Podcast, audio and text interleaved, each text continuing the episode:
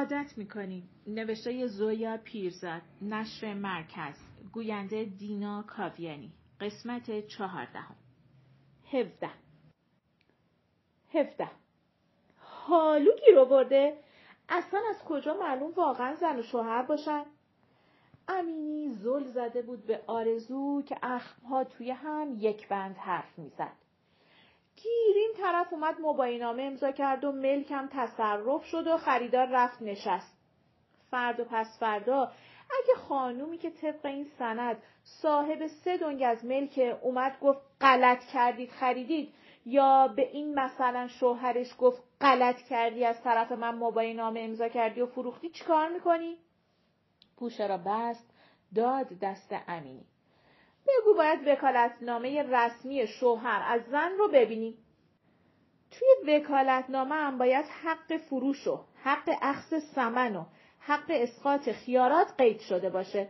فتوکپی شناسنامه هر دورم بگیر ببر با محضر مرادی چک کن. ممنوع معامله نباشن. امینی چند بار گفت چشم چند بار کمر شلوار را بالا کشید و پوشه زیر بغل از اتاق بیرون رفت و نعیم با سینی قهوه وارد شد. شیرین پاها را گذاشت روی میز. چکمه های ساق کوتاه قهوه‌ای پوشیده بود با شلوار کرم. آرزو کاغذها و پوشه ها را پس زد پاها را گذاشت روی میز. کفش های سیاه پاشنه بلند پوشیده بود با جوراب نایلون سیاه نازک. آفتاب کمرنگ تابیده بود روی دو میز تحریر و رفته بود تا عکس پدر روی دیوار. شیرین قهوه خورد و گفت هم. بعد گفت خب بعد چی شد؟ توی حیات دو کبوتر و چند گنجشک از ظرفی که نعیم گذاشته بود کنار باغچه ارزن میخوردند. هیچی. نیم ساعتی ارشاد کردن و رفتند. قهوه خورد. ولی رنگ و روی مادر و آیه رو باید می‌دیدی. عین گچ. بالاخره لباس اسکی خریدی؟ بله. کفش بسکتبالم خریدیم. مادرم یک دست گرم کنه سرخابی خرید. راستی تو می‌دونی وبلاگ یعنی چی؟ شیرین فنجان خالی قهوه را برگردان توی نلبکی و توضیح داد وبلاگ مثل صفحه است که توی اینترنت باز می‌کنی و اسمش را هر چی خواستی می‌گذاری و هر وقت خواستی هر چه دلت خواست می‌نویسی و هر کی خواست می‌خواند و دلش خواست نظر می‌دهد. بعد یک زد زیر خنده. پری روزا یه جایی خوندم اگه روزنامه رو رستوران فرض کنیم وبلاگ چراگاست. آرزو به گنجشک ها نگاه کرد که کبوترها را کنار زده بودند و تون تون ارزن میخوردند. تو فکر می‌کنی آیه وبلاگ باز کرده؟ شیرین شانه بالا انداخت. بعد گفت کفشای نو مبارک خیلی شیک کردیم. نو نیست بابا. هزار سال پیش خریدم. به کفش ها نگاه کرد و پاها را تکان داد. شب با سهراب قرار دارم. لبخندی از چشمها شروع شد رسید به لبها. رستوران خانم سرمدی؟ دست زیر چانه به آرزو نگاه کرد. نمی‌دونم. گفت سورپریز. خنده ریزی کرد و پاها را زمین گذاشت. خودکاری برداشت روی تقویم چیزی نوشت. شیرین هنوز دست زیر چانه با لبخندی محو به آرزو نگاه می‌کرد. چه عالی آرزو سر بلند کرد چی چه عالی این که حدسم درست بود و سهراب آسپرین خوبی از آب در اومد آرزو به روسری سفید نخی نگاه کرد تو چی؟ چی من چی؟ دو چشم درشت قهوه‌ای بی حرف به دو چشم ریز سبز نگاه کرد. بعد شیرین نگاه به حیات صندلی را به چپ و راست گرداند. باید دوران نقاهتم رو بگذرونم. بعد شاید منم رفتم سراغ آسپرین. آرزو اخم کرد. اینقدر آسپرین آسپرین نکن. بعد اخمها را باز کرد. امشب تو هم بیا. بالاتنه را داد جلو و نگاهش پر از خواهش شد. شیرین به گنجشک ها نگاه کرد که دور ظرف ارزن را قرخ کرده بودند. کبوترها از کاسه کناری آب میخوردند. کلاس یوگا دارم. آرزو خواست قور بزند که نزد و تکیه داد به پشتی صندلی. مادر و آیه دست از سرم بر نمیدارن که ادای ماهمونی رو آیه را درآورد. پس ما کی باید این سهراب خانو ببینیم؟ و من نمی‌خوام ببینم. ولی به تو که التماس می‌کنم بیا. چرا نمی‌خوای ببینم؟ روسری را باز کرد، کش دور موها را درآورد و دوباره روسری سر کرد. آرزو نوک خودکار را داد تو و به حیات نگاه کرد. نمی‌دونم. نوک خودکار را داد بیرون. گمونم میترسم. نوک خودکار را داد تو. میترسم مادرم و آیه همه چیزو خراب کنن. کلاقی نشسته بود سر دیوار. انگار یه چیزی تای دلم یکی از گنجشک ها پر زد رفت. نمی‌دونم. نمی‌خوام ببیننش. خودکار را انداخت روی میز و لب پایین را گاز گرفت. دور بر ظرف ارزن و کاسه آب نه گنجشکی بود نه کبوتری. کلاق نشسته بود وسط ظرف. هجده پوشه را بست داد دست تحمینه. این از امضاها. تلفنایم که باید بزنی یادداشت کردم. بعد از ظهر دو مورد اجاره داریم. اولی رو سپردم به امینی، دومی کارمند یکی از سفارتخونه هاست که خانم مساوات زحمتش رو می‌کشه. کار دیگه ای که نداریم ها؟ به ساعت نگاه کرد. تحمینه پوشه را چسباند به سینه و سر تکان داد که کار دیگری نیست و پا به پا شد. ببخشید می‌دونم عجله دارید ولی ولی چی؟ چیزی شده؟ لبهای دختر جمع شد توی دهن و سر زیر انداخت. من و مامانم فکر می‌کنیم که گمونم برادرم باز آرزو سر گرفت بین دو دست. شیرین به ساعت مچی نگاه کرد بعد به آرزو بعد بلند شد رفت طرف تحمینه. نگران نباش. ما از اول حدس می‌زدیم. ترک کردن به این آسونیا نیست. دست روی شانه دختر رفت طرف در. با دکتر و آقای زرجو حرف می‌زنیم. خودم الان زنگ می‌زنم. و تحمینه را که تقریبا از اتاق بیرون کرد برگشت طرف آرزو. تو پاشو برو من خودم الان به دکتر تلفن می‌کنم. آرزو شروع کرد که تلفن می‌کنی که چی؟ دفعه پیش به خاطر سهراب پول نگرفت. تازه خیلی هم مطمئن نیستم. شایدم سهراب پول داده و به ما نگفته و شیرین پالتوی مشکی را از جارختی برداشت نگه داشت. بپوش. آرزو پوشید. اقلا 500 هزار تومن شده نشده؟ شایدم بیشتر. شیرین دکمه های پالتوی آرزو را میبست و آرزو حرف می‌زد. حالا گیریم بار اول دکتر پول نگرفته. ولی یه بار نه دو بار و خدا می‌دونه چند بار. شیرین گره روسری آرزو را محکم کرد. کیف دست بلند را انداخت روی شانش و هلش داد طرف در اتاق. خیلی خوب. فعلا برو یه کاریش می‌کنیم. به حاتم تایی ابن کازانووا هم سلام برسون. در بسته شده و نشده آرزو سرک کشید توی اتاق. برای سفارتی تخفیف بی تخفیف. از محضرم اگه تلفن کردن بگو مساحت هر سه تا آپارتمان برج مسعودی اشتباه شده. به محسن گفتم از سند زمین کوچه رازی فتوکپی شیرین داد زد خدا حافظ. و تا آمد در را ببندد آرزو گفت آیه اگه زنگ زد بگو ویتامین سه خریدم گذاشتم روی میز تحریرش. دیروز افتاده بود به فیلم سهراب گفته بود با اتوبوس بیای راحت تری. تجریش که سوار شدی میدون توپخونه پیادت می‌کنن. اولای خیابون سپه یک کم جلوتر از سردر باغ ملی تابلوی قفل و دستگیره زرجو رو می‌بینی. به سهراب نگفت سالهاست سوار اتوبوس نشده.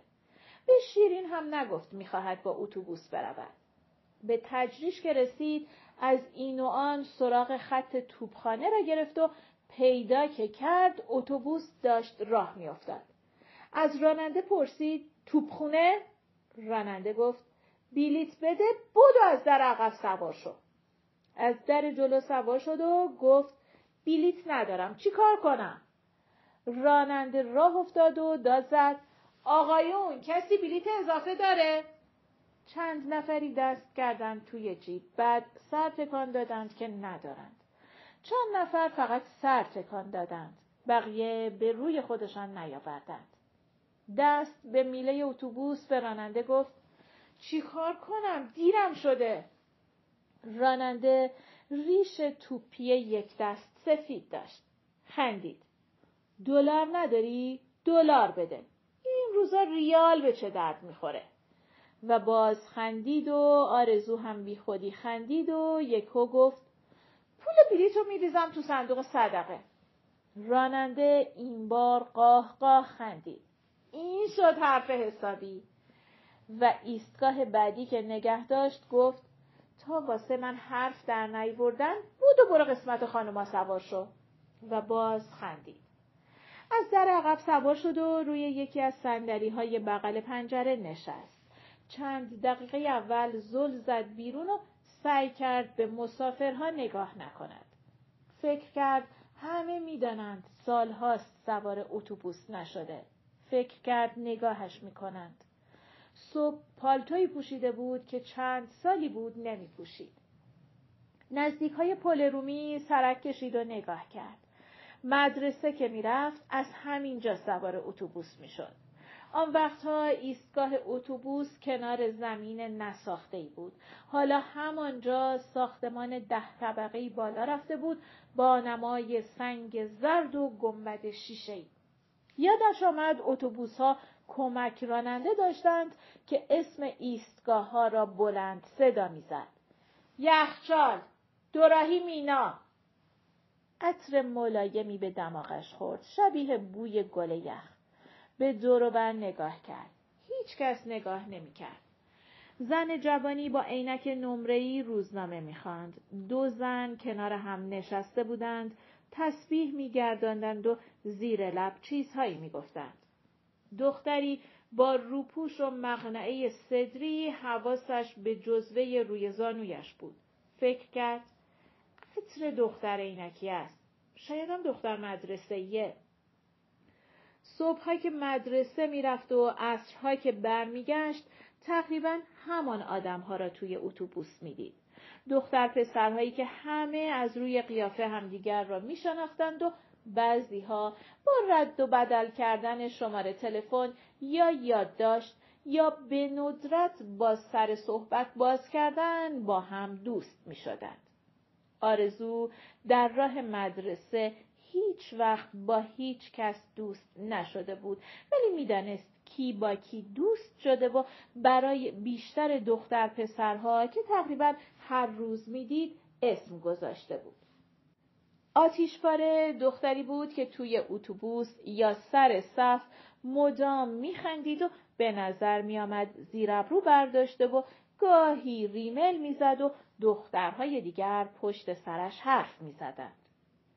چشمهایش پسری بود که دبیرستان البرز می‌رفت و چشمهای قشنگ داشت و روزی که خواست به آرزو شماره تلفن بدهد و آرزو نگرفت سر صف کلاه بافتنی آرزو را مسخره کرد و داد زد عین کلاه عمله ها دو دختر ارمنی هم بودند که ایستگاه پل رومی سوار و پیاده می شدند. هر بار ماجراهای مدرسهش را برای آیه تعریف می کرد آیه از خنده روده بر می شد و می گفت ولی راستی راستی خیلی جواد بودیدا فکر کرد عقب مونده بودیم یا یا چی؟ همه چیز با الان فرق داشت. فکر کرد دخترای ارمنی حالا کجا هن؟ لابد شوهر کردن. لابد مثل همه زنای ارمنی چاق شدن. پوزخند زد.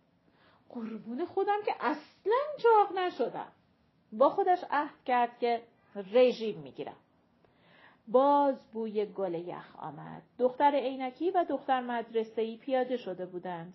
فکر کرد این روزها انگار همه چیز و همه جا بوی گل یخ می‌دهد. اتوبوس از بزرگراه و از روی پل هوایی گذشت. آن وقتها بزرگراه نبود، پل هوایی هم نبود.